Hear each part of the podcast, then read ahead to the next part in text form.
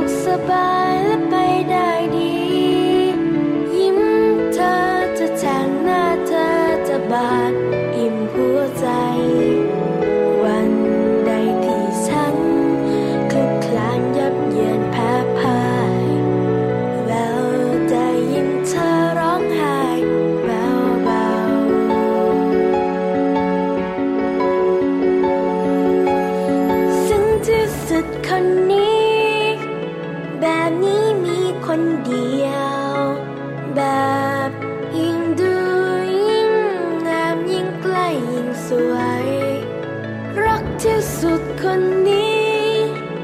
คนนี้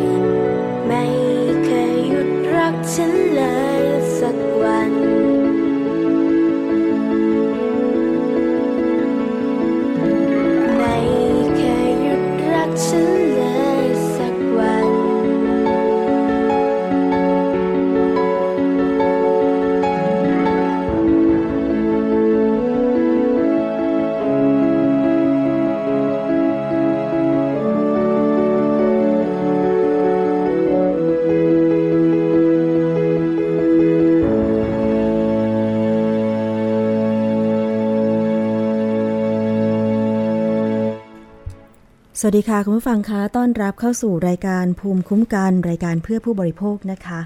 วันนี้ดิฉันชนะทิพไพรพงศ์ดำเนินรายการค่ะ ก็เป็นประจำนะคะ ทุกวันจันทร์ถึงศุกร์ค่ะ เวลา 11 ถึง 12 นาฬิกานะคะ ที่วิทยุไทย PBS www.thaipbsradio.com รายการภูมิคุ้มกันรายการเพื่อผู้บริโภคนะคะ ก็มีหลังจากที่on air แล้วเนี่ยนะคะ เราก็จะมี การนำคลิปนะคะขึ้นทางเว็บไซต์ด้วย ยังไงคุณสามารถที่จะดาวน์โหลดรายการไปฟังย้อนหลังได้นะคะที่ www.thaipbsradio.com นะคะ เดี๋ยวอีกสักครู่หนึ่ง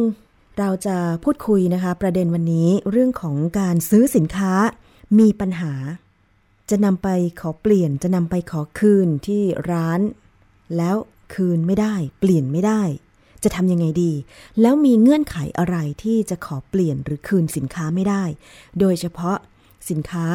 โทรศัพท์มือถือนะคะ คุณผู้ฟัง เอาเป็นว่าตอนนี้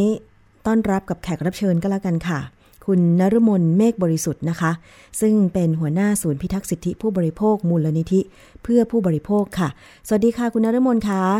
วัสดีค่ะ ค่ะ วันนี้ขอบคุณมากเลยนะคะ ที่ให้เกียรติกับรายการภูมิคุ้มกันรายการเพื่อผู้บริโภคนะคะ คุณนรุมนคะ ตอนแรกดิฉันจะให้คุณผู้ชม คุณผู้ฟังดูคลิปนะคะ เดี๋ยวสักครู่หนึ่งขอดูคลิปนิดนึง ก็อาจจะเป็นภาพนะคะ จริง ๆ ก็มีการออกมาขอโทษขอโพยกันแล้ว ตอนเป็นคลิปตอนที่หนุ่มคนนี้เนี่ยนะคะ เอาโทรศัพท์มือถือไปที่ร้านที่เขาซื้อมา แล้วก็โวยวายประมาณว่า เขาเนี่ยซื้อมือถือมาแล้วมันมีปัญหาทำไมถึงไม่สามารถเปลี่ยนได้ประมาณนี้นะคะ แล้วก็มีการต่อยพนักงานขายผู้หญิงคนหนึ่งด้วยในร้านนะคะ ซึ่งตรงนี้ก็กลายเป็นประเด็นที่โซเชียลเนี่ยให้ความสนใจแล้วก็คอมเมนต์มากเลยนะคะ อะให้คลิปกันให้ดูคลิปกันพอหอมปากหอมคอ ซึ่งกรณีของการซื้อสินค้าใช้ไม่ได้มีปัญหาขอคืนขอเปลี่ยนเนี่ยมันก็มีอยู่ตลอดตลอดนะคะ เปลี่ยนได้บ้างไม่เปลี่ยนได้บ้าง แต่ว่าโดยหลักการแล้วคุณนรมนถ้าสินค้ามีปัญหาซื้อมาวันเดียว คือชายหนุ่มคนนี้เขาอ้างว่าซื้อ iPhone X แล้วมีปัญหา แต่ว่ามันมีข้อมูลเพิ่มเติมว่าเขาเอาไปซ่อมที่ร้านซ่อม ซึ่งไม่ใช่ศูนย์ของ iPhone แบบนี้ค่ะ ตรงนี้เนี่ยหลักการที่ผู้บริโภคต่อไปนี้ถ้าซื้อสินค้ามีปัญหาแล้ว ควรจะทำอย่างไรคะ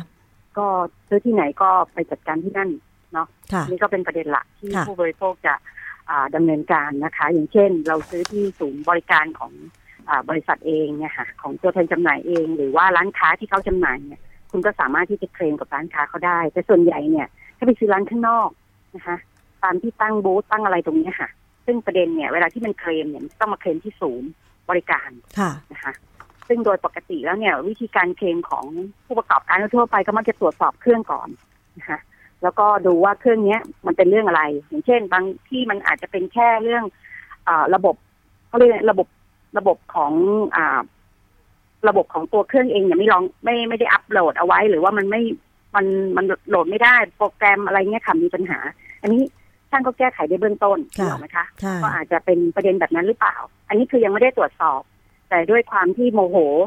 นะคะ ว่าเคลมไม่ได้ก็เลยไปดำเนินไปทำร้ายร่างกายคนอื่น อันนี้มันเป็นคนละเรื่องเลยนะคะใช่เพราะว่าการทำร้ายร่างกายคนอื่นด้วยอารมณ์เนี่ยมันเป็นพฤติกรรมที่มีโทษทางอาญานะคะก็อันนี้ก็ต้องดำเนินคดีนะคะ ในส่วนของการทำร้ายถ้าทิ้งทำร้ายเขาทำให้ได้รับบาดเจ็บ อันนี้ก็มีปัญหาเพิ่มขึ้นนะคะเพราะเขาได้รับความเสียหายจากเรื่องนี้ นะคะ อันนี้ก็เป็นประเด็นที่จะต้องจัดการไม่ใช่ขอโทษอย่างเดียวนะคะ คุณจะต้องออกไปรับรองเขาด้วยเรื่องเขาต้องไปหาหมอไหมรักษาพยาบาลไหมอีกเรื่องหนึ่งนะคะ แต่ประเด็นของสินค้าเนี่ยโดยทั่วไปเนี่ย เราเห็นว่าตอนนี้ก็จะพบปัญหาในหลาย ๆ เรื่องอย่างเช่น เข้าไปซ่อมแล้วซ่อมอีกซ่อมไม่หายสักทีหนึ่งทั้งที่เป็นสินค้าใหม่นะคะ อันนี้เราคิดว่ามันก็มีลายผลิตที่มันตกลูกเขาเรียกนะผ่านไม่ผ่าน QC หมายถึงผ่าน QC ไปแล้วอาจจะ QC ไม่หมด ค่ะซึ่งอาการกันว่าแก้ไขได้ไหม ในคลิปตอนที่ค่ะ ซึ่งในคลิปตอนที่หนุ่มคนนี้ไปโวยวายที่ร้านก็มีผู้ชายวัยกลางคนอยู่คนหนึ่งก็ประมาณว่าถามตอบกับผู้หญิงกับชายหนุ่มคนนี้บอกว่า เครื่องคุณมีปัญหาอะไร แล้วก็มีคำพูดหนึ่งดิฉันได้ยินในคลิปนะคะ บอกว่าเครื่องเนี่ยมันผลิตมาเป็นล้านล้านเครื่อง มันจะมีสักเครื่องหนึ่งที่มีปัญหา ซึ่งจริงแล้วเนี่ยถ้าในมุมของผู้บริโภคถ้าเราไม่ได้กระทำแบบ ไปทำร้ายร่างกายคนขายแบบนี้นะ มีสิทธิ์ไหมคะที่ว่าของเรามันโดนแจ็คพอตเครื่องเป็นล้านล้านเครื่องแต่ทำไมต้องมาเสียที่เครื่องเรา เพราะว่า iPhone X เนี่ยความสามารถที่พิเศษที่คนอยากจะไปซื้อกันก็คือว่าสามารถที่จะใช้ใบหน้าของเจ้าของเนี่ยสแกนได้แบบนี้ค่ะ ซึ่งพอซื้อมาแล้วมันสแกนใบหน้าไม่ได้ ไม่สามารถจดจำใบหน้าของเจ้าของได้ อาจจะเปล่าประโยชน์ที่ว่าจะมีฟังก์ชันนี้เสริมขึ้น แล้วก็ราคาตั้ง 4 0,000 กว่าบาทแบบนี้ค่ะ แล้วถ้ามันเป็นแบบแจ็คพอตจริง ๆ เครื่องของเราเสีย เอ้ามันไม่ผ่าน QC เฉพาะเครื่องของเรา แบบเนี้ยทางร้านค้าจริง ๆ การตั้งเงื่อนไขว่าคุณต้องเอามาเปลี่ยนหรือคืนที่ทางร้านแต่ว่าห้ามนำไปซ่อมข้างนอก ถ้านำไปซ่อมข้างนอกก็จะหมดระยะประกันแบบนี้ค่ะ มันมันควรจะเป็นยังไงคะ คือด้วยลักษณะของการรับประกันเนี่ยมันจะรับประกันโดยศูนย์บริการของผู้ผู้จำหน่ายเองอของผู้ผลิตเองนะคะอย่างเช่นอ่าอย่างนี้ก็มีศูนย์จำหน่ายของ iPhone อยู่แล้วนะคะเราก็คิดว่าถ้าเครื่องมีปัญหามันควรจะเข้าศูนย์บริการเขาจะดีกว่า ที่จะเดินไปร้านค้า แล้วเขาก็ไม่รู้เอาอะไรไปแก้การที่จะไปซ่อมซ่อมอ่าสินค้าแบบนั้น หมายถึงว่าสินค้านี่มันหมดโปรหมดการรับประกันแล้ว ซึ่งโดยมันมีข้อกังหาอยู่นะคะ ถ้าเกิดว่าเราเอาไปร้านค้า เราก็ไม่รู้ว่าร้านค้าทำอะไรกับเครื่องนั้น แล้วทำให้เกิดเสียหายจนถึงว่าซ่อมไม่ได้ก็เลยต้องกลับเอามาที่ศูนย์หรือเปล่า อันนี้มันก็เป็นประเด็นที่ทำให้ศูนย์เนี่ยเขาก็ตั้งข้อสังเกตเอาไว้นะคะแล้วประเด็นที่จะอ่าคุณไปซ่อมมาแล้วเต็มที่เนี่ยแล้วอยู่ๆมาบอกว่าคุณต้องเปลี่ยนสินค้าให้ทั้งที่จริงแล้วถ้าคุณเดินเข้ามาเนี่ย มันอาจจะแก้ไขได้ตั้งแต่แรกหรือเปล่าค่ะอันนี้มันก็เป็นประเด็นกับผู้ที่ผู้บริโภคที่ต้องซื้อสินค้าทั่วไปอะค่ะ ต้องมีการอ่าดำเนินการในลักษณะนี้นะคะเพราะเครื่องรับประกันส่วนใหญ่อะไม่มีใครรับประกันกับ การผ่านการซ่อมที่อื่นหรอกค่ะเพราะว่าคนร้านค้าก็ต้องรับประกันในส่วนที่ศูนย์ผลิตหรือศูนย์จำหน่ายเขาจัดการเองเพราะว่าเขาจะมีช่างที่เป็นผู้เชี่ยวชาญตรวจสอบ เนื่องจากว่าบางทีเครื่องบางเครื่องก็เป็นที่โปรแกรมนะคะทีนี้ก็มีความเดี๋ยวนี้อ่าโทรศัพท์ที่สแกนใบหน้าหลากหลายนะคะแล้วก็จะสังเกตได้เรื่องสแกนนิ้วมือยังมีปัญหาเลย ในกรณีที่มือคุณ วันหนึ่งเนี่ยนิ้วคุณไปโดนอะไรมาแล้วปรากฏว่าลายนิ้วมือมันเปลี่ยนไปสักนิดนึงหรือไปโดนน้ำที่แบบนี้คุณก็ไม่สามารถสแกนได้ แต่เขาก็ให้ตั้งรหัสที่เพื่อจะเข้าเครื่องได้นะคะ ไม่ใช่การสแกนใบหน้าแล้วถึงเข้าเครื่องได้อย่างเดียวเพราะว่าจริงๆอันนี้มันก็ต้องเป็นมาตรการของทางตัวระบบของบริษัทบริษัทที่ผลิต โทรศัพท์ค่ะค่ะ เพราะฉะนั้นสินค้าอย่างประเภทโทรศัพท์มือถืออะไรอย่างเงี้ย ถ้าเกิดว่าทางร้านค้าที่เราซื้อมาเขามีเงื่อนไขอย่างไร ผู้ซื้อก็ควรจะทำตามเงื่อนไขนั้น คือถ้ามันมีปัญหาในระยะเวลารับประกันก็ควรจะส่งศูนย์ซ่อมใช่ไหมคะ เพราะว่าอย่างชายหนุ่มคนที่โวยวายเห็นบอกว่า ซื้อมาแค่วันเดียว แต่ว่า มีข้อมูลว่าเอาไปร้านตู้ เขาเรียกร้านตู้ใช่ไหมร้านตู้ก็คือร้านที่ตั้งตู้ตามห้างต่างๆ เพื่อแก้ไขหรืออะไรก็ไม่ทราบเหมือนกัน ทีนี้ทางศูนย์เขาก็อาจจะนำข้อมูลตรงนี้มาปฏิเสธการเปลี่ยนหรือคืนหรือซ่อมได้ใช่ไหมคะ ถูกต้อง เพราะว่ามันเป็นกติกาของเขานะคะเพราะฉะนั้นเราคิดว่าเรื่องแบบนี้เนี่ยคนระมัดระวังค่ะ เพราะว่าจริงๆแล้วไปที่ตู้มันอาจจะไม่ได้ทำอะไรเลย แต่เขาบอกว่าไปที่ศูนย์สิคะอันนี้อย่างเงี้ยเราก็ แต่ว่าการทำร้ายร่างกายคนที่ไม่รู้เรื่องอะค่ะนี่เป็นเป็นความผิดนะคะเพราะว่านี้เขาน้องเขาก็พยายามที่จะแก้ไขปัญหานะคะ เท่าที่ดูคลิปนะคะ แต่ว่าด้วยอารมณ์ด้วยความโกรธเนี่ย ก็คิดว่าเรื่องสติหรือเรื่องกติกาอะไรตรงนี้มันก็ต้องมีในขณะที่เราจะแก้ไขปัญหาด้วยกัน อืมค่ะ เพราะว่าที่เราต้องมาพูดเรื่องนี้ไม่ใช่ว่าเราจะเอา ชื่อสินค้าหรือตัวสินค้ามา มาพูดมาแฉมาอะไรนะคะ เพียงแต่ว่าพอมันเกิดขึ้นจริงเนี่ย เราก็ต้องยอมรับอย่างข้อมูลของ iPhone X เนี่ยพอไป search ในข่าวในอินเทอร์เน็ต มันก็มีเหมือนกันคนที่มีปัญหาว่า ซื้อมาแล้วก็มันไม่สามารถสแกนใบหน้าได้ ซึ่งมันก็มีหลายรุ่นหลายยี่ห้อเหมือนกันที่เคยมีปัญหาการใช้งานแบบนี้ อาจจะไม่ผ่าน QC หรือว่าอาจจะแจ็คพอตมันเสียจริง ๆ เพราะฉะนั้น ถ้าคุณต้องเจอปัญหาแบบนี้อีกก็ทำตามอย่างที่คุณนฤมลบอกกันแล้วกันนะคะว่า เนี่ยต้องไปที่ศูนย์แล้วต้องทำตามเงื่อนไขของร้านค้า ถึงแม้ว่ามันจะเสียเวลาก็ตาม ดิฉันเองก็เคยแก้ไขปัญหาโทรศัพท์มือถือนะคะ คุณนฤมลคุณผู้ฟัง ก็คือว่าหน้าจอมันตกแตกแต่ว่าอยู่ในระยะเวลาประกัน ซึ่งสินค้าที่ดิฉันซื้อเนี่ยมีศูนย์อยู่ที่ MBK ที่เดียวคุณ ดิฉันก็ต้องนั่งรถเมล์รถไฟฟ้าไปที่มาบุญครองที่ MBK เพื่อไปซ่อมหน้าจอโทรศัพท์มือถือ เครื่องเดียวเนี่ยนะคะก็ต้องยอม เพราะฉะนั้นเนี่ยคือถ้าเราทำตามเงื่อนไขเขาเราก็ไม่ต้องเสียตังค์ใช่ไหมคะหรือว่าเสียก็เสียน้อยที่สุดใช่ไหมคะค่ะ คือบางเรื่องเนี่ยมันมีกติกาอย่างเช่น บางรุ่นโทรศัพท์เนี่ยเขาบอกว่าเจ็ดวันเนี่ยถ้าคุณมีปัญหาคุณเปลี่ยนเครื่องใหม่ได้เลยค่ะ อ่า อันนี้เป็นกติกาที่ มันก็น่าสนใจนะคะ เพราะว่าเวลาที่เราซื้อโทรศัพท์เนี่ย เราไม่เคยที่จะเราเราถามตัวเองนะคะว่าเราเคยหาข้อมูลไว้โทรศัพท์รุ่นไหนที่มันมีปัญหาในตอนนี้หรือเปล่าขณะสมมติเราจะซื้อโทรศัพท์สักรุ่นหนึ่งที่เราสนใจ เราเคยหาข้อมูลไหมคะว่าโทรศัพท์เครื่องนี้มันเข้ามาตลาดทักหนึ่งแล้วเนี่ยมันมีปัญหาอะไรตอนนี้อยู่หรือเปล่า ใช่ อ่า อันนี้เราควรจะหาข้อมูลพวกนี้ด้วยเพราะตอนนี้เรียกว่าสังคมสื่อออนไลน์เนี่ยมันต้องใช้ให้เป็นประโยชน์ในการที่จะช่วยเหลือตัวเองนะคะ ในการที่จะทำให้ ตัวเองได้รับสินค้าที่มันมันมันถูกต้องตรงความตามความต้องการนะคะ ได้คุณภาพแล้วก็มาตรฐานด้วยนะคะตอนนี้มันมีหลากหลายอืมนะคะเพราะฉะนั้นก็ไว้เป็นอุทาหรณ์ไว้เป็นข้อมูลนะคะสำหรับเรื่องของการซื้อสินค้า โดยเฉพาะโทรศัพท์มือถือหรืออุปกรณ์ไอทีต่างๆ เพราะว่าของแบบนี้เนี่ยทางร้านถ้าเกิดว่าเขารู้ว่าเราเอาไปซ่อมที่อื่นที่ไม่ใช่ร้านของเขาที่เราซื้อมาเนี่ยเขาก็อาจจะปฏิเสธความรับผิดชอบในการซ่อมคืนหรือเปลี่ยนได้นะคะ ค่ะเอาละค่ะ คุณนฤมลคะเห็นบอกว่าจริง ๆ แล้วตอนนี้ก็อยู่ในที่ประชุม เกี่ยวกับเรื่องของที่อยู่อาศัยที่มีผู้บริโภคร้องเรียนด้วยใช่ไหมคะ ค่ะ เราคิดว่าเป็นเรื่องใหญ่ในกรุงเทพนะตอนนี้ค่ะ ที่สังคมที่ผู้ประกอบธุรกิจอาคารชุดกำลังจับตาที่จะหาพื้นที่มาก่อสร้างอาคารสูงนะคะแล้วก็ตอนนี้เราคิดว่าเป็นปัญหาสังคมของคนเมืองในกรุงเทพเพราะมันแออัด แล้วก็ผิดกฎหมายแทบทุกอาคารนะคะ เพราะฉะนั้นเนี่ยเราคิดว่าเรื่องนี้มันต้องเปิดประเด็นให้มันชัดเจนว่า คนกรุงเทพจะยอมรับตึกสูงแบบนี้อยู่อีกไหมเพราะตอนนี้การจราจรมันติดขัดมาก แล้วปัญหาของชุมชนมันก็คือการจราจรนะคะ ตอนนี้ที่จอดรถเป็นหนึ่งเลน ที่เหลืออีกเลนหนึ่งก็วิ่งไม่ได้สวนกันไม่ได้ค่ะหรือว่าปัญหาของการก่อสร้างที่ผิดกฎหมายที่ไม่มีระยะเว้น ไม่มีถนนรอบอาคารเพื่อที่จะให้มีรถ เพลิงเข้าไปวิ่งจะสังเกตว่า อาคารสูงตอนนี้เขาปัญหาเรื่องของไฟไหม้ค่ะแล้วรถดับเพลิงไปไม่ทันค่ะเพราะฉะนั้นอันนี้ก็คิดว่าเป็นเรื่องที่สังคมต้องจับตามองว่าผู้ว่ากทมจะแก้ไขยังไงต่อค่ะ เดี๋ยววันหลังถ้าผลการประชุมออกมา จะชวนคุณนรมนมาพูดคุยกันอีกครั้งหนึ่งนะคะ ค่ะได้ค่ะ ขอบคุณมากเลยค่ะ ค่ะ ขอบคุณค่ะ สวัสดีค่ะ ค่ะ สวัสดีค่ะค่ะ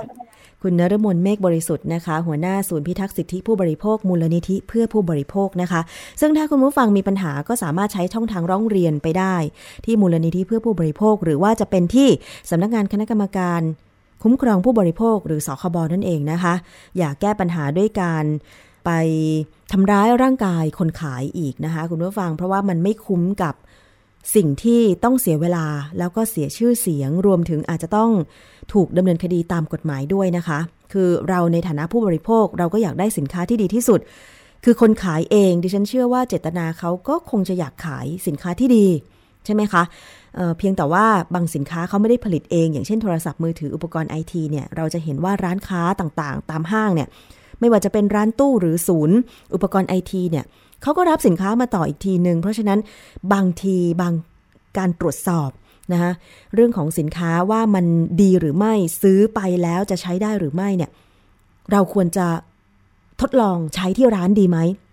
อย่างโทรศัพท์มือถือเครื่องหนึ่งก็ต้องยอมรับว่ามันแพง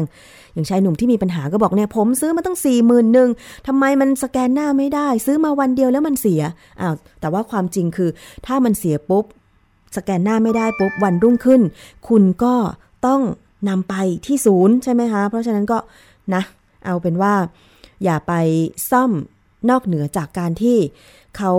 เออบอกในเงื่อนไขก็แล้วกันนะคะ คุณผู้ฟัง อันนี้เป็นอุทาหรณ์กันด้วยค่ะ ช่วงนี้เราพักกันครู่หนึ่งนะคะ เดี๋ยวช่วงหน้ามาติดตามคิดก่อนเชื่อวันนี้ ใครที่สนใจเรื่องของการล้างพิษ มันล้างพิษได้จริงหรือนะคะ ต้องติดตามกันค่ะ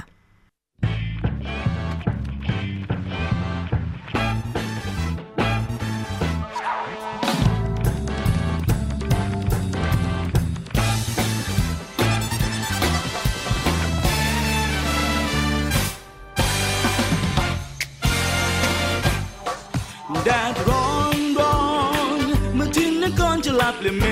ฆาทอเสียงเรื่องอารามช่างงามตา ในนภาสลับจับอัมพรแดดร้อนร้อนเมื่อทินนกรจะลาเราไปไกล ยามนี้จำต้องพลาจากดวงใจไกลสุดไกลสุดดวงยอดดวงตา แต่ก่อนเคยคลอเคลียกัน ทุกวัน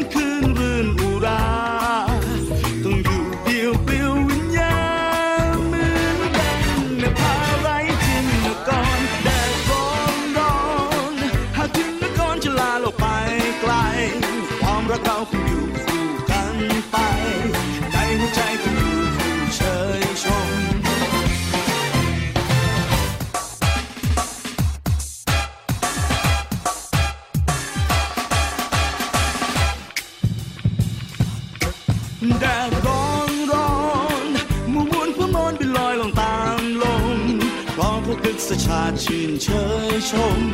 ชมสมตามอารมณ์ลองเลยไปลิ้วลงโชยดินพลันไม่โปรยรวยรวงห่วงอาลัยยามสยันพันรากจากดวงใจ คอยเส้นทองมันใหม่กลับคืนมา แต่ก่อนเคยคลอเคลียร์กัน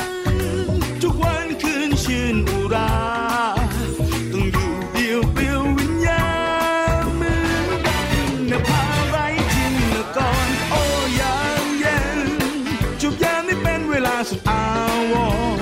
ยามด้วยความสว่างห่างจินกรยามดวงจันทร์จะจรจากกันไป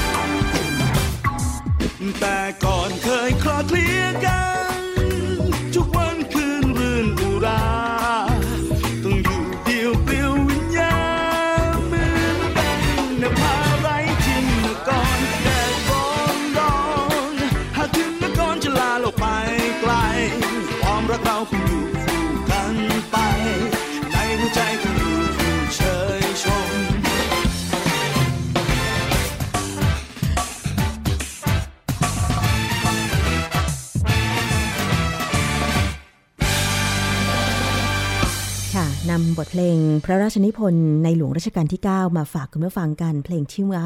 ยามเย็นนั่นเองนะคะช่วงนี้ไปติดตามช่วงคิดก่อนเชื่อ กับดรแก้วกังสดานอัมภัยนักพิษวิทยากันเลยดีกว่าค่ะ ล้างพิษได้จริงหรือ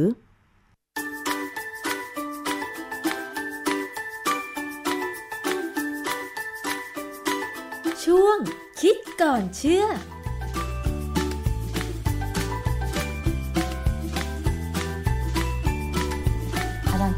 วันก่อนเพื่อนดิฉันค่ะไลน์มาบอกว่า เธอไปล้างพิษกันไหม เราก็ถามกลับไป ล้างพิษทำไมอะอะไรอย่างเงี้ยอาจารย์ จริง ๆ แล้วการล้างพิษคืออะไร ดิฉันก็เห็นคนรอบข้างแบบว่าชวนกันไปจังค่ะ คือการล้างพิษเนี่ยมันมีหลายอย่างนะที่เขาขายขายๆกันอยู่นะคือต้องเรียกว่าขายเพราะว่ามันเป็นแพ็กเกจใช่ไหมอืมค่ะที่ผมเคยวันวันหนึ่งเนี่ยผู้อำนวยการสถาบันเนี่ยเจ้านายเก่าผมเนี่ยท่านก็มาบอกว่า ท่านได้ไอ้เขาเรียกว่าอะไรนะ voucher ใช่ไหม gift voucher ค่ะล้างพิษมาอันหนึ่งอือฮึท่านก็เลยไป ที่ผูกที่มวกเหล็กอืมเขาเอาอาจารย์ไปค่ะอดอดอยากอยากแล้วก็ทำสมาธิอ๋อคือทำสมาธิอาจารย์ทำอยู่แล้ว เพราะอาจารย์เข้าวัดอยู่นะค่ะแต่ท่านถึงเป็นผู้อำนวยการท่านก็เข้าวัดนะแล้วท่านก็ก็ไม่ได้กินมากกินมากแต่ว่าเขาเอาไปอดอยากอยากให้กินแต่ผักอืมซึ่งซึ่งมันมันมันคนสูงก็อายุกินแต่ผักนี่มันแย่นะเพราะว่าการซ่อมแซมมันก็น้อยลง แต่คืออาจารย์ก็เล่าว่าก็เล่าให้ฟังเฉยๆว่าเราไปฟรี นะได้ของฟรีมาก็เลยไปดูอยากได้ประสบการณ์ก็เลยค่ะมาเล่าให้ผมฟังก็บอกคืออันนั้นคือคือจริงๆเนี่ยการที่เอาคนไปที่มวกเหล็กเนี่ยคือแยกคนออกไปจากที่ทำงานเก่าอืมซึ่งมันอาจจะวุ่นวายค่ะไปอยู่ที่เงียบค่ะๆที่ไม่มีเน็ตไม่มีไลน์ไม่มีอะไรเลยเนี่ยค่ะแล้วก็มันก็ได้ห่างไปจากโลกแล้วก็ไม่ต้องสมาธิไปก็ทำให้เลิกคิดหรือหรือขัดคิดเป็นบ้างอะนะค่ะมันก็จะดีขึ้นค่ะเพราะฉะนั้นเอ่ออันนี้เป็นการล้างคือล้างล้างพิษสมองล้างพิษอารมณ์ ล้างพิษจิตล้าใจงล้างพิษอารมณ์มากกว่าอ๋อแต่บางทีก็ล้างพิษแบบถ้าบอกว่าล้างพิษตับ ล้างพิษตับเนี่ยก็จะมีหลายที่ให้กินทางปาก แล้วคิดว่าไอ้ที่กินทางปากเข้าไปจะทำให้ตับดีขึ้นค่ะอันนี้ก็เข้าใจอันหนึง หรือล้างพิษทางก้นค่ะนะคือสวนกาแฟเข้าไปเลย แล้วก็ไปถึงคิดว่ากาแฟจะไปทำให้ตับทำงานได้ดีขึ้นแต่ความจริงๆนะจริงเหรอคะอันนี้อันนี้ทฤษฎีนี้โอเคเลยเพราะว่าอะไร กาแฟเนี่ยมันมีคาเฟอีน ค่ะ ซึ่งคาเฟอีนเนี่ยมันถูกตับเนี่ยเป็นตัวจัดการทำลายมัน อืม ในธรรมชาติของตับเนี่ยหรืออวัยวะหลายๆส่วนของเราเนี่ยเวลามีสารแปลกปลอมเข้าไปเนี่ยมันจะไปกระตุ้นเอนไซม์ที่ทำลายไอสารตัวนั้นน่ะให้แข็งแรงขึ้นค่ะทำงานมากขึ้น และค่ะ เตรียมพร้อมที่จะทำลายตัวอื่นด้วยด้วยนะคือคาเฟอีนเนี่ยถ้าเรากินทางปาก มันต้องผ่านการดูดซึมที่ลำไส้เล็ก ค่ะ แล้วไปตับ ค่ะ แต่ถ้ากินทางก้น กินทั้งก้นคือสวนทวารเข้าไป มันจะเข้าไปมันจะเข้าเส้นเลือดที่ตรงทวารหนัก ซึ่งบริเวณทวารหนักเนี่ยจะเป็นบริเวณที่มีเส้นเลือดฝอยเยอะที่สุดค่ะนะเราถึงเป็นไอฮิมารอยด์เป็นไอดิสดวงทวารง่ายถ้าเราไม่ดีเนี่ยนะค่ะมันจะไปถึงตับเร็วกว่าอ๋ออัอันนี้ทฤษฎีคือในเคยอ่านเจอเนี่ยมันเพราะฉะนั้นการกินกาแฟทางก้นเนี่ยมันไปถึงตับเร็ว แต่ว่าสิ่งที่ได้มาจากการไปถึงไอไอตับไปกระตุ้นเอนไซม์ทำงานเร็วดีอะ ก็คือเสี่ยงต่อการที่จะเป็นลิซิดวงนี่แหละ หรือว่าคือคือการเป็นแผลหรืออะไรก็ตามที่ทวารหนักเนี่ยหายยากมากอืมเพราะมันแฉะค่ะมันโอกาสที่จะคือแผลบางทีเราต้องการให้มันแห้งที่จะให้หายค่ะโอ้ยมันมันมันแฉะแล้วมันจะมันจะหายยากมากและทรมานทรกรรม แล้วมันจะมีเขาเรียกว่าหมอก็บอกว่าเป็นมี complication มีความซับซ้อนมากในเรื่องค่ะการรักษานะค่ะเพราะงั้นก็จะต้องเสี่ยงคนที่ชอบล้างสวนทวารล้างเนี่ย คือเวลาเราสวนเนี่ยอย่างเด็กหรือคนที่ถ่ายไม่ออกเนี่ยพอสวนปั๊บเนี่ยมันคือการไปกระตุ้นให้ลำไส้มีการบูมเบนขับเอาอุจจาระออกมาค่ะเราจะสบายขึ้นค่ะนะเพราะฉะนั้นคนที่มีความรู้สึกว่าสวนทบานแล้วมันสบายขึ้นจริง อันสบายเพราะมันเราถ่ายเร็วค่ะแต่ว่าจริง ๆ เรามีวิธีถ่ายให้เป็นปกติได้ ถ่ายให้สบายได้คือกินผักผลไม้กินกล้วยนี่แหละ บอกให้กล้วยเนี่ยมันมีมีใยอาหารที่อุ้มน้ำดี ๆ มาก ๆเลยค่ะเพราะฉะนั้นทำให้ อุจจาระเนี่ยมันนิ่มแล้วก็ถ่ายได้ง่ายเพราะฉะนั้นอืมกินกล้วย กินแตงโม กินผลไม้ที่นิ่มๆนะมะขามมะมะขามที่มันดีไปมันดีไปนิดนึงมันดีเกินไปนิดนึงเพราะมันมีกรดที่ไปทำให้เกิดการ movement เกิดความระคายเคืองของลำไส้ค่ะถ่ายเร็วนะบางทีถ่ายมากเกินไปจนเหลวอืมก็ก็มันก็อาจจะอันตรายไปนิดหนึ่งนะฮะค่ะเพราะฉะนั้นกินกล้วยก็พอกินกล้วย กินผักผลไม้เนี่ย แอปเปิลก็ตัวดีเพราะแอปเปิลมีเปกตินเหมือนกล้วยเหมือนกันค่ะก็จะช่วยการ movement นะฮะเพราะฉะนั้นอันนี้คือถ้าเรากินผักผลไม้เยอะก็คือล้างพิษไปในตัว คือ แต่การล้างพิษในที่นี้หมายถึงล้างอาหารเก่าออกไปนั่นเองอุจจาระออกไปนั่นเอง ไม่ใช่ล้างพิษจริงจังนะฮะอันนี้อันอันนี้คือเวลาเวลาไปล้างพิษเนี่ยบางทีเขาเขาไม่ได้ใช้เขาใช้สมุนไพรบางอย่าง เช่นอะไรบ้างคะอาจารย์ คือคือ พืชผักสมุนไพรหลายอย่างเนี่ยมันมันมีความสามารถในการกระตุ้นการมูฟเป็นเอาง่ายๆไม่ต้องสมุนไพรอะเป็นแค่แค่แค่มารุมอย่างเงี้ยอืมสมมติบอกเอามารุมเป็นสมุนไพรก็ยังได้นะค่ะมารุมมันก็มีใยอาหารตัวหลายตัวที่แล้วมีมันมีสารในตัวมันเองค่ะมารุมหนึ่งหรือว่าไอ้ไอ้ฝักยาวๆของไอ้ดอกเหลืองๆอะเขาเรียกอะไรนะชัยพฤกษ์อืชัยพฤกษ์ใช่ไหมชัยพฤกษ์ที่ดอกเหลืองๆอะค่ะมันมีฝักค่ะมันเป็นฝักข้างในมันมีมีเป็นเป็นแบบเป็นแบบดำดำดำเป็นเลื่อนอะไรเหนียวเหนียวๆอะค่ะนั่นน่ะล้างนั่นนั่นน่ะเป็นตัวกระตุ้นการมุมเป็นของลำไส้อะทำให้เราถ่ายเร็วอืมนะฮะ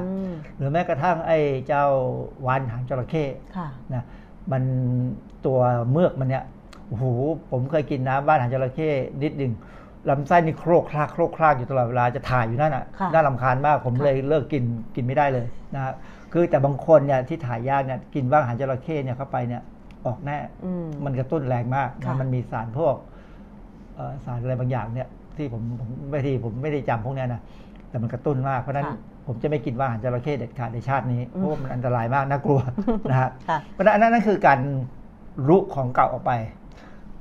เขาก็คิดว่าอันนี้คือล้างพิษซึ่งความจริงมันมันใช่ไหมคะก็ในคือในแค่ภาษาขับถ่ายออกไปปกติในภาษาพิษวิทยาเนี่ยมีคำคำหนึ่งเราใช้คำว่า detoxification ค่ะ ซึ่งพวกร้านพิษจะใช้คำว่า detox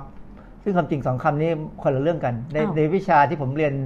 detoxification เนี่ยเราไม่เคยพูดเลยว่า detox เฉยๆไม่มีค่ะนะ detoxification จริง ๆ ความหมายจริง ๆ มันคือ bio transformation คือการเปลี่ยนแปลงสารแปลกปลอม ด้วยกระบวนการชีวเคมีในร่างกาย ในอวัยวะต่างๆ ในเซลล์ เกิดขึ้นในเซลล์ เช่นสมมติเรากินสมมติอาหารมีอัลฟาท็อกซินค่ะซึ่งมันมันเป็นของธรรมชาติ ซึ่งมีอยู่บ้างแหละนะอัลฟาท็อกซิน ร่างกายเราเนี่ยมีระบบในเซลล์ของเดวะตับเนี่ยมันจะจัดการเปลี่ยนอะฟลาท็อกซินให้ละลายน้ำดีขึ้นค่ะ แล้วขับออกไปจากร่างกาย อ๋อ คือถึงแม้ว่าเราจะได้รับอะฟลาท็อกซินมาจากอาหาร แต่ว่าร่างกายก็มีกลไกในการขับ มีมีอยู่แล้วอืมได้ได้ยาได้ได้สาเอ่อยาฆ่าแมลงค่ะพวกสารกำจัดศัตรูพืชในปริมาณปกติที่มันอยู่ในผักเนี่ยนะค่ะร่างกายก็จะกำจัดมันออกไป จะค่ะคือวิธีคือว่าจะต้องทำให้มันละลายน้ำให้ได้ค่ะเพราะสารสารที่เป็นสารแปลกปลอมหรือที่เป็นสารพิษเนี่ยส่วนใหญ่ส่วนใหญ่นะแต่ไม่ทั้งหมดเนี่ยมันจะไม่ค่อยละลายน้ำค่ะมันจะดูดซึมผ่าน membrane คือคือ membrane ของคือหรือผิว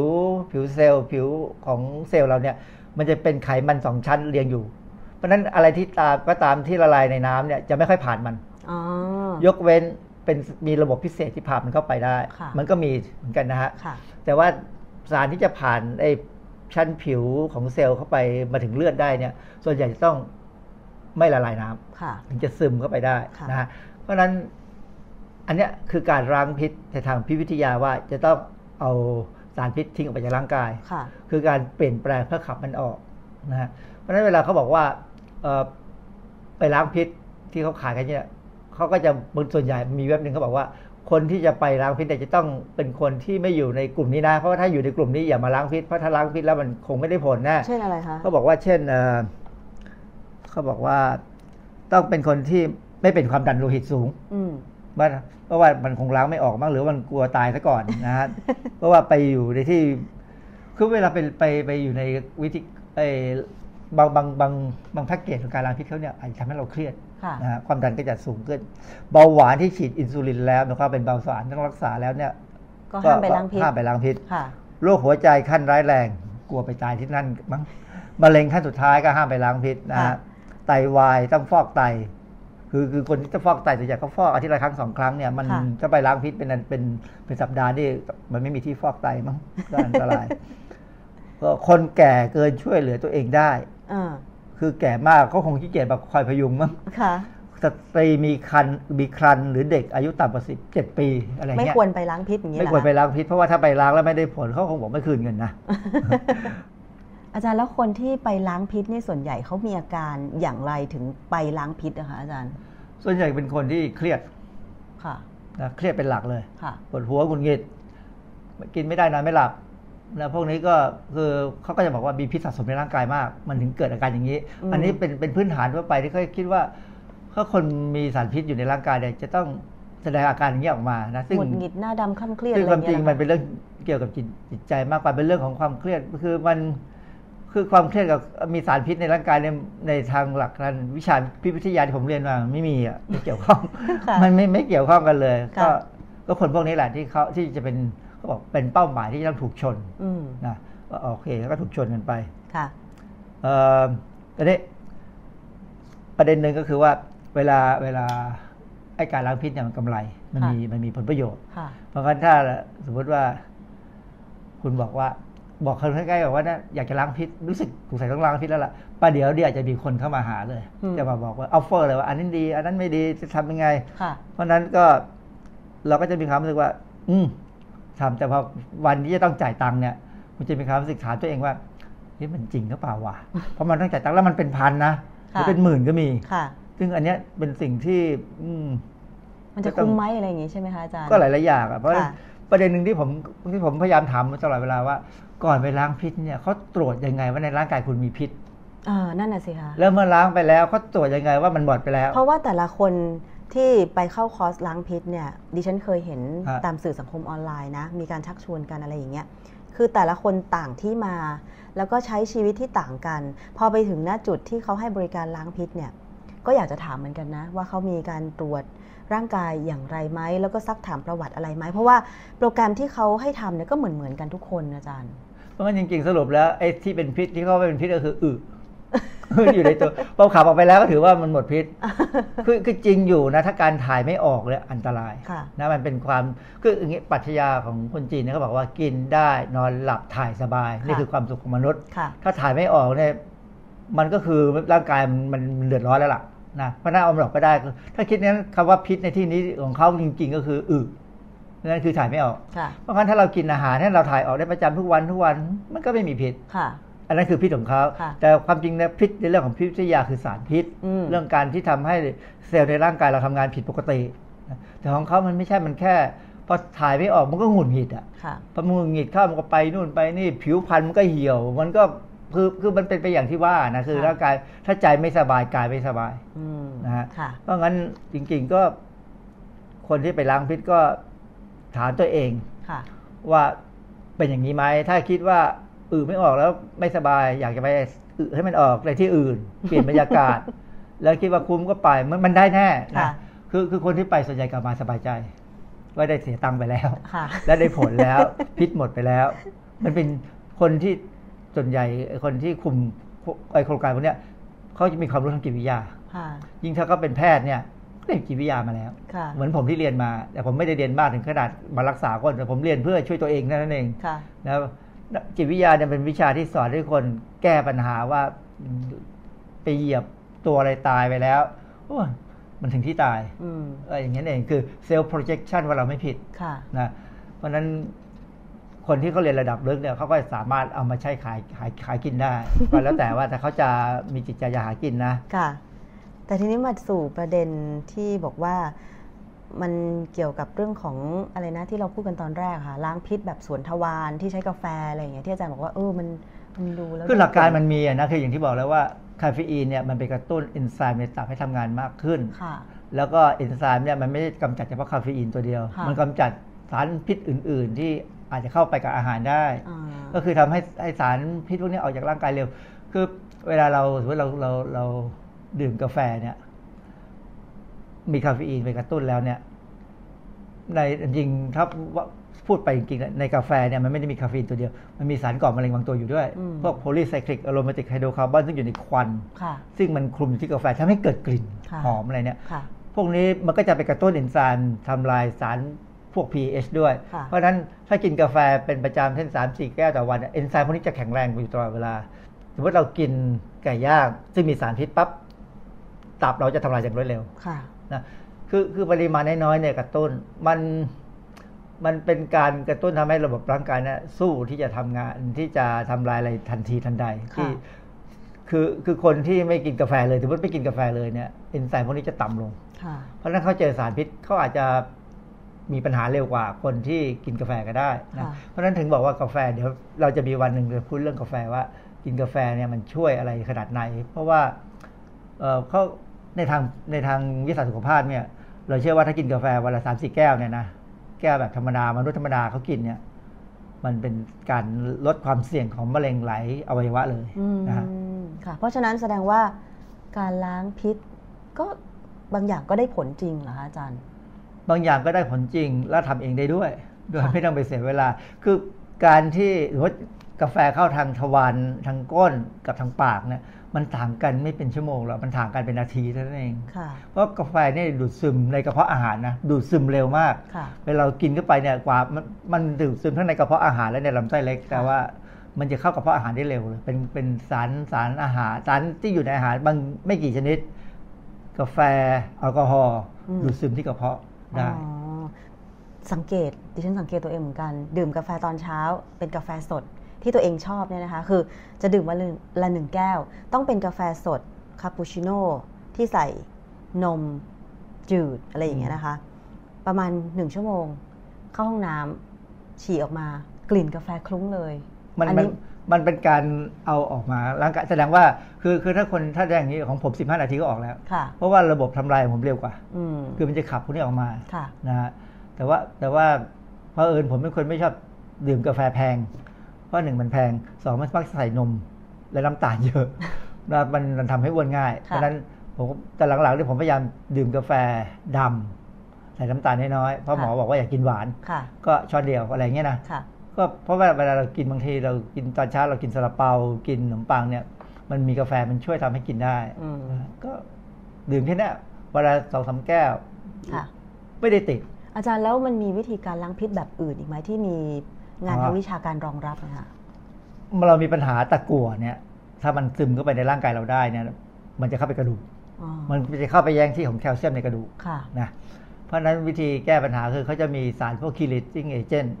คือเป็นสารเคมีจริงๆในห้องแลบก็มี แต่หมอก็จะใช้เป็นแบบลักษณะเป็นยาคือฉีดให้ฉีดเข้าไปในเลือดเลยนะ มันจะไปล่อจับเอาตะกั่วออกค่ะ ก็เป็นการค่อยๆเอาออกมาทีละน้อยทีละน้อยอืมแต่เป็นวิธีการลดปริมาณตะกั่ว แต่อันนี้ต้องทำโดยแพทย์ใช่ไหมคะ ต้องแพทย์เลยค่ะนะฮะมันมันมีในอเมริกาเนี่ยมันมีไม่ใช่แพทย์แต่ทำ chelator นี่แหละ ก็เป็นการหลอกลวงค่ะ คือทำไปแล้วเนี่ย คนที่ทำเสียตังค์แล้ว จิตวิทยาบอกว่าดีขึ้นความจริงแล้วไม่ได้เอาอะไรออกเท่าไหร่เพราะมันทำให้มันมันมันไม่ได้ใช้ระบบที่ที่ที่เป็นที่ควรจะเป็นทางการแพทย์นะนะอืมคือ คือเวลาไปหาไปทำในโรงพยาบาลเนี่ยเขาจะตรวจเลือดได้ ค่ะว่ามีอะไรเหลืออยู่เท่าไหร่เท่าไหร่เท่าไหร่ก็มีห้องแล็บค่ะ นะฮะเพราะฉะนั้นก็ถ้าถ้าคนที่คืออาการของพิษตะกั่วเนี่ยมันมีวิธีการเช็คของหมอก็จะรู้รู้อย่างเช่นค่ะโลหิตจางเนี่ยชัดเพราะตะกั่วเนี่ยเป็นตัวไปขัดขวางการสร้างฮีโมโกลบิน ค่ะ เพราะงั้นถ้าโลหิตจางเนี่ยสาเหตุอันที่หนึ่งนอกจากเรื่องอื่นแล้วเนี่ยคือได้รับสารตะกั่วมากเกินไปมันมันสารตะกั่วจริงๆเราไม่ควรรับเลยค่ะ นะแต่ว่า คนที่อยู่ในบริเวณที่มีมีตะกั่วสะสมมามาปนมากับอย่างคริตตี้เนี่ยเขามีตะกั่วใช่ไหมค่ะมันมากับโรงงานมากับเหมืองน้ำหรือว่าเหมืองคนที่อยู่ใกล้ใกล้โรงงานที่ใช้ตะกั่วในการทำอุตสาหกรรมอะไรก็ตามแต่แม้กระทั่งแบตเตอรี่อย่างเงี้ยนะค่ะก็จะมีตะกั่วเข้าไปในเลือดได้ง่ายขึ้นเพราะฉะนั้นคนพวกนี้ก็ถ้าเจาะเลือดแล้วเจอว่าตะกั่วเยอะสูงเนี่ยนะ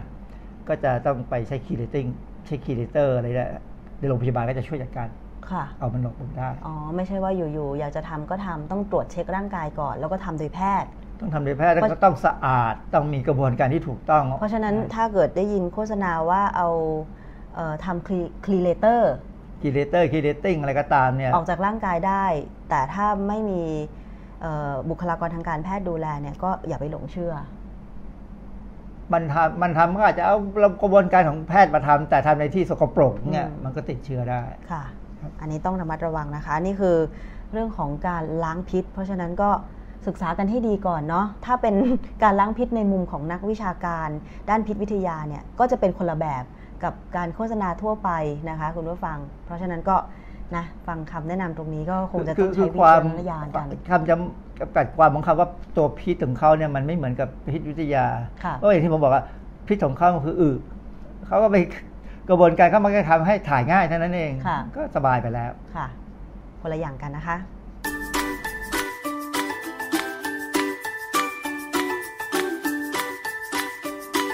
ช่วงคิดก่อนเชื่อ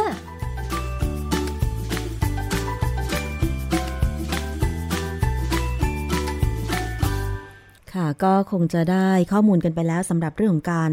ล้างพิษจากดรแก้วกังสดานอัมภัยนักพิษวิทยากันนะคะ ในช่วงคิดก่อนเชื่อในรายการภูมิคุ้มกันตรงนี้ คิดว่าถ้าใครมาชวนคุณล้างพิษอีก ก็น่าจะพิจารณาได้ว่าคุณควรจะไปล้างหรือไม่ควรไปนะคะ ในมุมของนักพิษวิทยาการล้างพิษนั้นไม่ใช่แค่ การสวนเอาอุจจาระออกไปนะคะ มันจะต้อง มีการล้างพิษที่เอาพิษจริงๆออกไปไม่ใช่แค่อุจจาระนะคะ ถ้าอย่างนั้นก็แค่ทานผลไม้ ทานผักอะไรที่มันสามารถระบายได้ดี ก็น่าจะเพียงพอใช่ไหมคะ เพราะฉะนั้นก็นะอย่าไปหลงเชื่อคอร์สล้างพิษอะไรที่มันเรียกเก็บเงินอะไรแพงๆ บางคนดิฉันเห็นนะ ก็มีคนชวนดิฉันเหมือนกันว่า ล้างพิษกันเถอะไปเข้าคอร์ส สามวันเจ็ดวันอะไรอย่างเงี้ยหรือไม่งั้นก็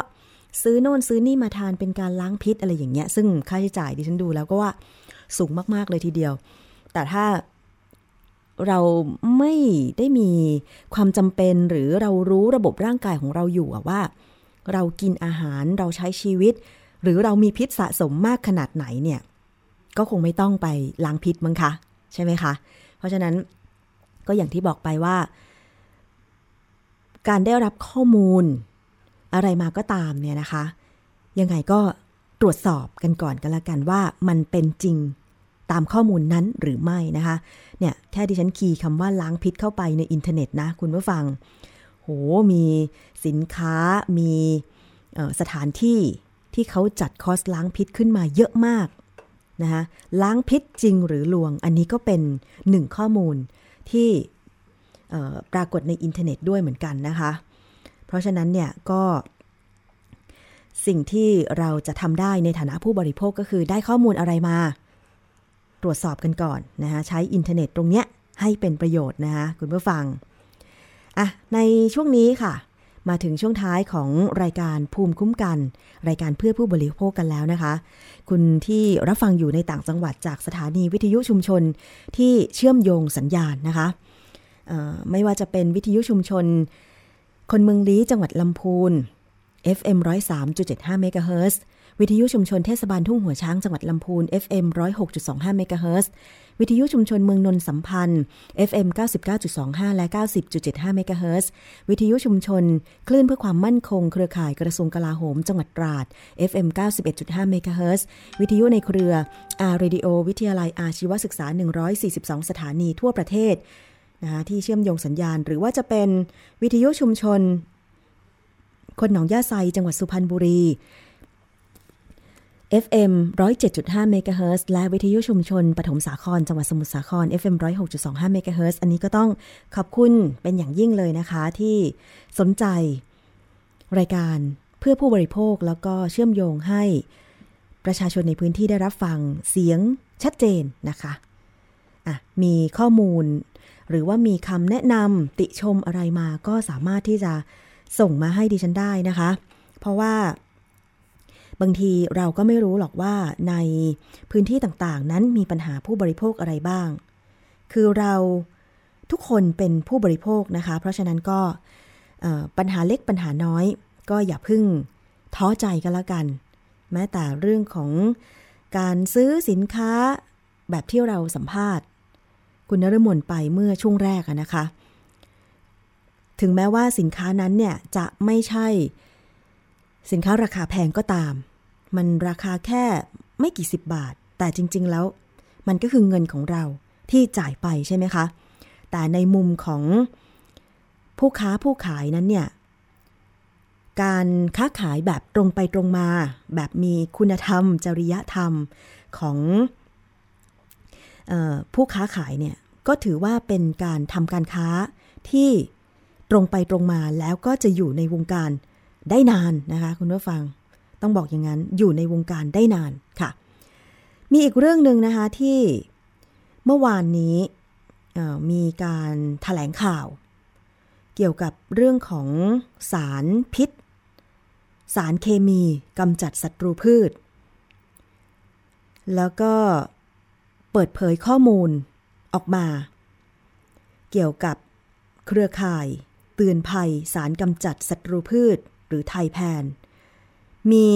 หลายท่านที่ไปให้ข้อมูลกัน เขาใช้ชื่อบอกว่ารายงานที่ไม่เคยเผยแพร่ให้ประชาชนทราบ ของอนุกรรมการเฉพาะกิจพิจารณาควบคุมวัตถุอันตราย ได้รับการเปิดเผยแล้ว พร้อมวิเคราะห์ เรื่องลับลวงพราง ซึ่งเป็นที่มาของมติ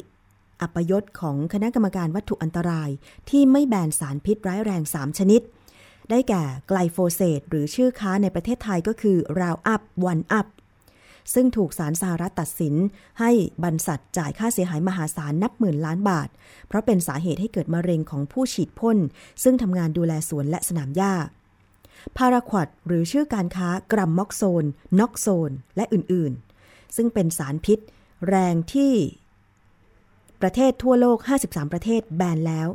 ประกาศแบนไม่ขึ้น ไม่อนุญาตให้ขึ้นทะเบียน สารไกลขออภัยค่ะ สารคลอไพริฟอสหรือชื่อการค้าลอสแบนและอื่นๆ ซึ่งเป็นสารพิษที่มีผลกระทบต่อสมองเด็กและทารก ซึ่งสารสหรัฐมีคำสั่งให้สำนักงานสิ่งแวดล้อม EPA แบนภายใน 60 วัน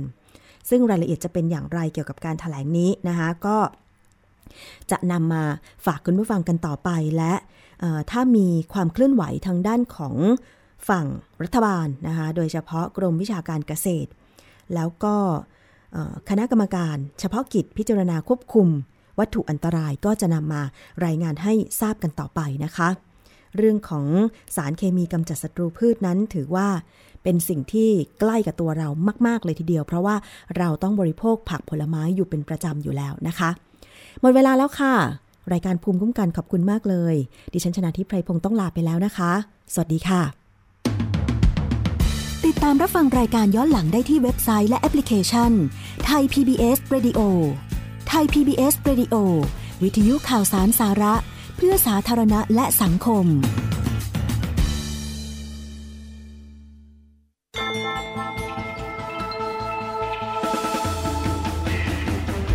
คุณกำลังรับฟัง วิทยุไทย PBS www.thaipbsradio.com ฟังทางโทรศัพท์มือถือ ดาวน์โหลดแอปพลิเคชันไทย PBS ติดตามข่าวสารความเคลื่อนไหว กดไลค์ที่ Facebook ไทย PBS Radio Fan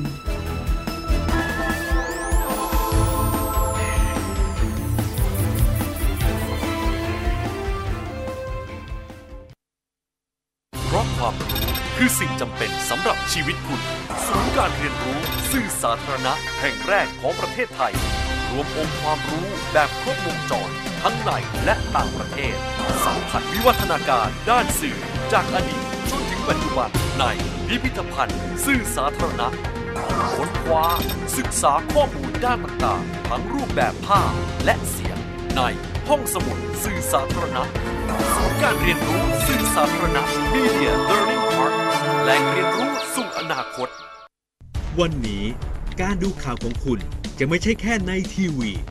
ไทย PBS ให้คุณดูข่าวได้หลากหลายช่องทาง ถูกน้ำท่วมเต็มพื้นที่ เว็บไซต์ www.thaipbs.or.th/news Facebook Thai PBS News Twitter